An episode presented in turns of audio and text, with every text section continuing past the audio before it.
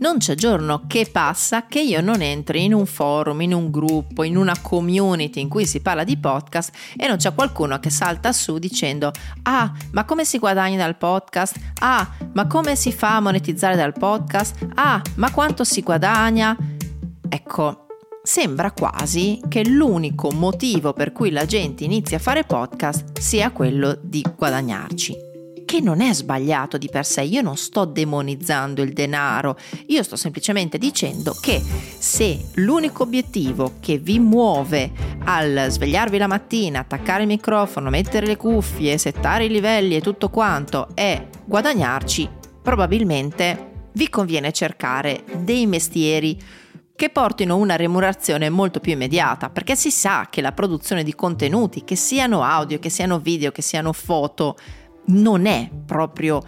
il modo più immediato per fare soldi, perché quando tutte le mattine entro in un qualche community forum e l'ennesima domanda ma quanto si guadagna, ma come si guadagna, allora facciamo così, facciamo una bella puntata in cui disambiguiamo completamente questo argomento perché secondo me c'è un po' di fuffa in giro ma soprattutto c'è un po' di illusione, ma chi sono io per rovinarvi tutti i sogni? Ehi, il vostro Grinch quest'oggi è Rossella Pivanti, parlo di me in terza persona, faccio podcast nella vita ma lo faccio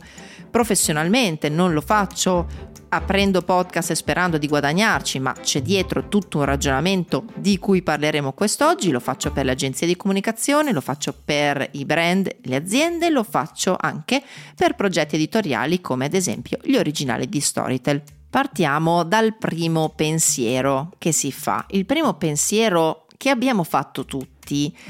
e che ad oggi, ripensandoci, suona un po' naif, ma evidentemente qualcuno ancora lo fa, è che il podcast debba ripagare se stesso, cioè in una formula uno a uno. Faccio una puntata, quella puntata mi deve ripagare. Faccio una serie, quella serie mi deve ripagare. Se no, il podcast non ha senso. No, non è il podcast che non ha senso, è sto ragionamento qua che non ha senso. Seguitemi un attimo.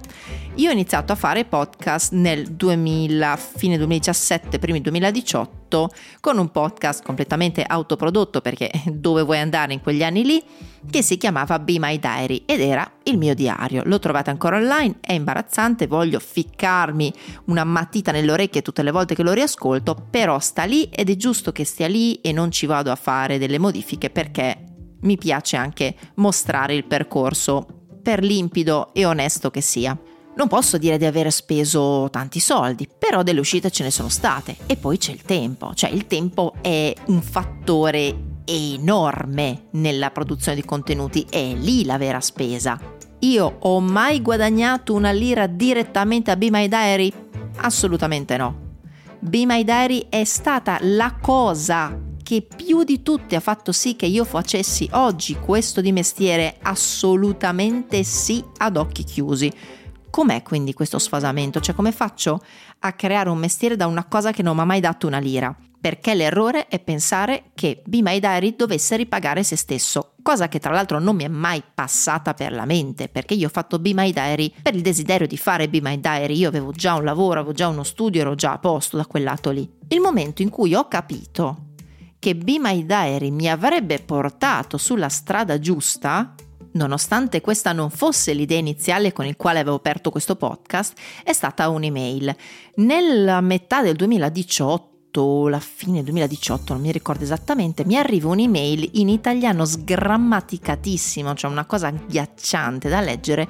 dell'ufficio del turismo austriaco che mi dicevano che loro si trovavano in Austria perché non era la versione italiana dell'ufficio del turismo austriaco, c'erano proprio gli austriaci che mi scrivevano e mi dicevano guarda non ci abbiamo capito una mazza, non parliamo ovviamente italiano, scriviamo giusto un'email così,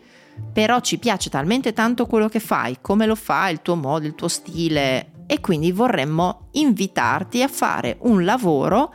all'interno appunto del nostro programma di comunicazione delle foreste dell'Austria, per il quale io avrei dovuto trasferirmi in una foresta dell'Austria per una decina di giorni assieme a un personaggio di Instagram che io non conoscevo e che non mi avrebbero detto fino a quel giorno e conoscerci lì, io registrare tutti i suoni e lui o lei filmare e fotografare tutto quanto e far conoscere i boschi e le foreste dell'Austria dal punto di vista di due italiani che si conoscono lì per la prima volta e che lo fanno con due mezzi, due media completamente diversi. Figata, accettato subito. È lì che io ho capito che il podcast andava molto oltre quello che succedeva attorno a quella puntata, ma era quello che mi generava quella puntata, quella serie, quell'idea che era veramente importante. Arriviamo quindi al primo metodo per monetizzare, quello da cui tutti partono e quello da quale io vi consiglio di stare lontani e lontane come la morte fino a un bel po' di puntate, un bel po' di stagioni più avanti, che è la monetizzazione diretta. Che cosa vuol dire? Accettate il contratto di monetizzazione che vi offre il vostro hosting, in Italia lo fa solamente Spreaker, gli altri non lo possono fare ancora per l'Italia e quindi l'hosting eh, ficca all'interno della vostra puntata a inizio, a centro, a fine, quindi pre-roll, mid-roll e post-roll degli spot, delle pubblicità di 15-30 secondi, tema vario, argomento vario e voi prendete una percentuale, attenzione, sulla base del numero delle persone che hanno ascoltato quel pre-roll, mid-roll, post-roll, non sulla base del numero dei vostri ascolti. Quindi se qualcuno, come me, skippa le pubblicità perché non ci sbatta ad ascoltarsele, voi non pigliate niente. Certo, quando guadagnate, guadagnate qualcosina, nell'ordine di 8 euro lordi che diventano 4 euro netti circa ogni 1000 ascolti dello spot che magari sono 2, 3, 4, 5, 10 mila ascolti della puntata, ma le persone magari lo spot l'hanno skippato e voi non li prendete. Cioè stiamo parlando di cifre che diventano interessanti a partire da un 10.000 ascolti se non a puntata, almeno al mese, ok? Prima avete solo degli svantaggi,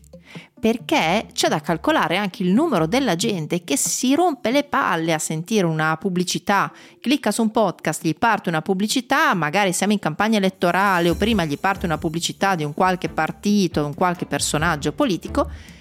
e smette di seguirvi perché se io volevo la pubblicità andavo sulla radio FM oppure andavo in televisione a guardarmi in real time che ogni 5 minuti mi, ci sono 20 minuti di materassi Marion. Ecco perché vi dico che il podcast di per sé non si autoripaga, perché chi pensa di farlo attraverso la monetizzazione, secondo me, si scontra contro l'iceberg della realtà molto in fretta.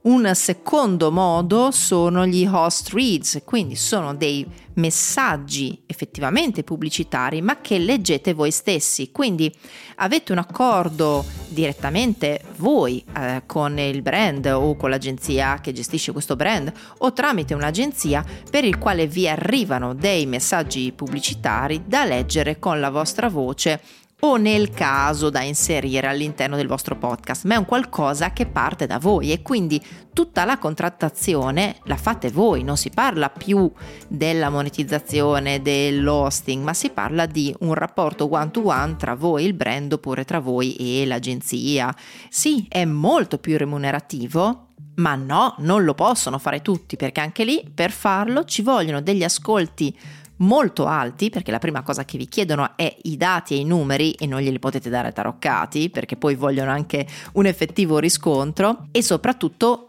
abbastanza targetizzati perché a meno che noi non abbiamo degli ascolti stratosferici quindi possiamo permetterci anche delle pubblicità e degli host rates molto eh, generalistici per il resto bisogna essere molto specifici con dei numeri molto alti e le due cose sono molto difficili da fare. Un'altra cosa è creare un branded episode, quindi mettersi d'accordo con questa azienda, questa agenzia, abbiamo detto gli stessi attori di prima, insomma, ma invece di leggere un messaggio, creare una puntata apposta proprio per quel brand E lì stiamo parlando ad esempio di quello che fa Kesten, quindi cose molto umane, ad esempio con Enel. Ci sono delle puntate intere, quindi dei branded episode create apposta per lo sponsor che è Enel. L'altro caso invece è una serie interamente brandizzata, quindi una branded series, quindi una serie del vostro podcast, magari la seconda stagione, tutta quanta brandizzata creata quindi con il supporto economico di un brand. È il caso ad esempio di eh, Buddy Bank che ha sponsorizzato delle stagioni intere di Morgana. Morgana rimane Morgana ma è creato con il supporto di un determinato brand e qui vi legate indissolubilmente con quel brand. Quindi secondo me va fatto anche un discorso di valori, cioè al di là dei numeri, al di là del fatto che vogliate monetizzare a tutti i costi, c'è una corrispondenza di intenti tra voi e il brand, c'è una corrispondenza di messaggi e di valori, altrimenti ci si fa molto male da entrambe le parti. L'altra cosa è produrre per altri. Questo è ad esempio il mio lavoro. Io produco per altri, adesso al di là di questo podcast che state ascoltando, io il mio lavoro al 99% è creare podcast per le agenzie di comunicazione e di pubblicità per i loro clienti, oppure direttamente per il brand, oppure i podcast editoriali, ad esempio di Storytel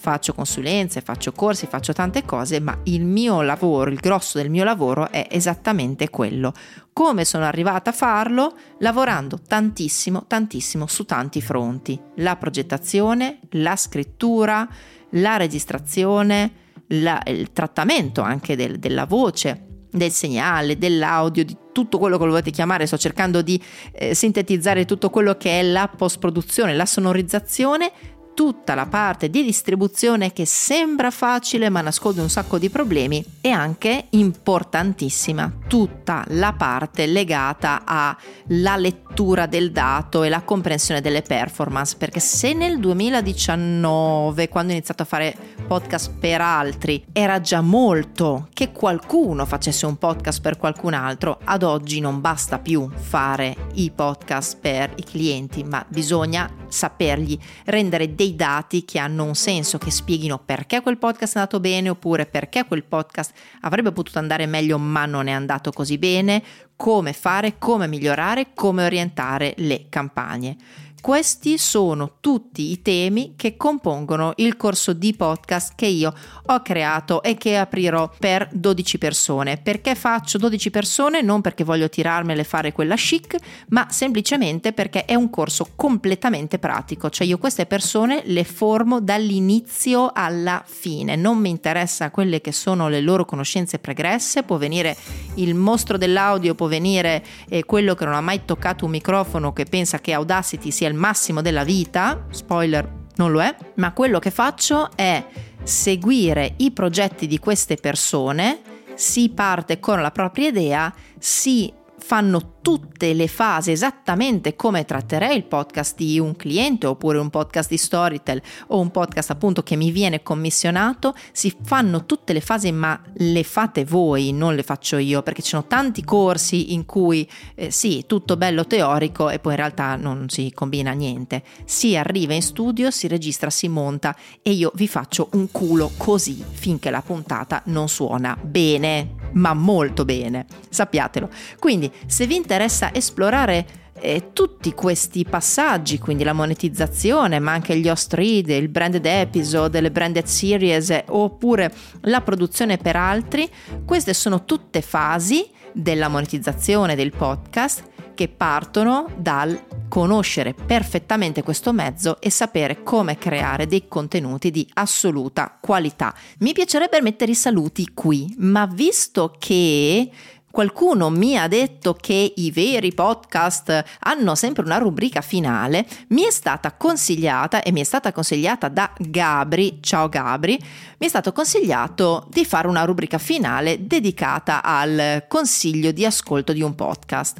E quindi parto proprio da qui, parto proprio da un indipendente che io ho conosciuto anche tramite i corsi, ma è una persona che comunque si è data da fare di suo, non voglio togliere assolutamente niente al valore di questa persona come podcaster Si chiama Samuele Sciarrillo e il podcast che vi propongo quest'oggi si chiama Troubles. È un podcast orizzontale che per chi mi segue sa che cos'è, cioè un podcast molto complesso da fare perché è un'unica grande storia divisa in puntate e visto che è un podcaster indipendente, sentire un livello di qualità così alto da un indipendente veramente mi apre il cuore. È un podcast che dovete davvero ascoltare e con il benestare dell'autore ve ne faccio sentire un pezzettino. Um, sono andato alla macchina, ho acceso i motori, stavo per partire, proprio dare benzina, una ha aperto la mia porta e subito puntato la pistola alla mia testa ha detto Michael stiamo arrestando per ha cominciato tutti i punti del terrorismo. E, invece ho guardato l'altra porta, c'era uno con um, fucili e loro erano molto più nervosi che io. Mi hanno preso fuori la macchina, mi hanno detto che vai lentamente, scendi la macchina, poi metti per terra, eccetera. Quindi ho detto, ok, questo è il fine.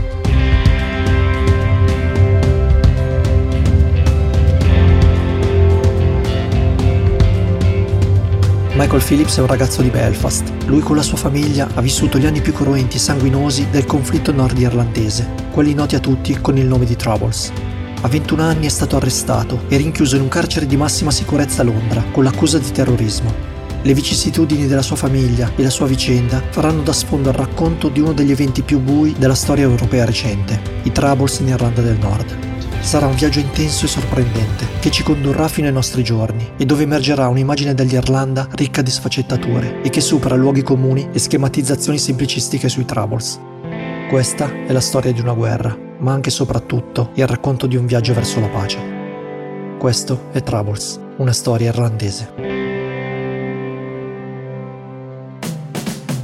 Il podcast che avete ascoltato si chiama Troubles, lo trovate ovviamente su tutte le piattaforme. Lui è Samuele Sciarrillo e questa rubrica non ha ancora un nome, ma glielo troviamo in fretta. Questi sono i miei saluti, vi aspetto sul mio sito web rossellapivanti.it. Ciao!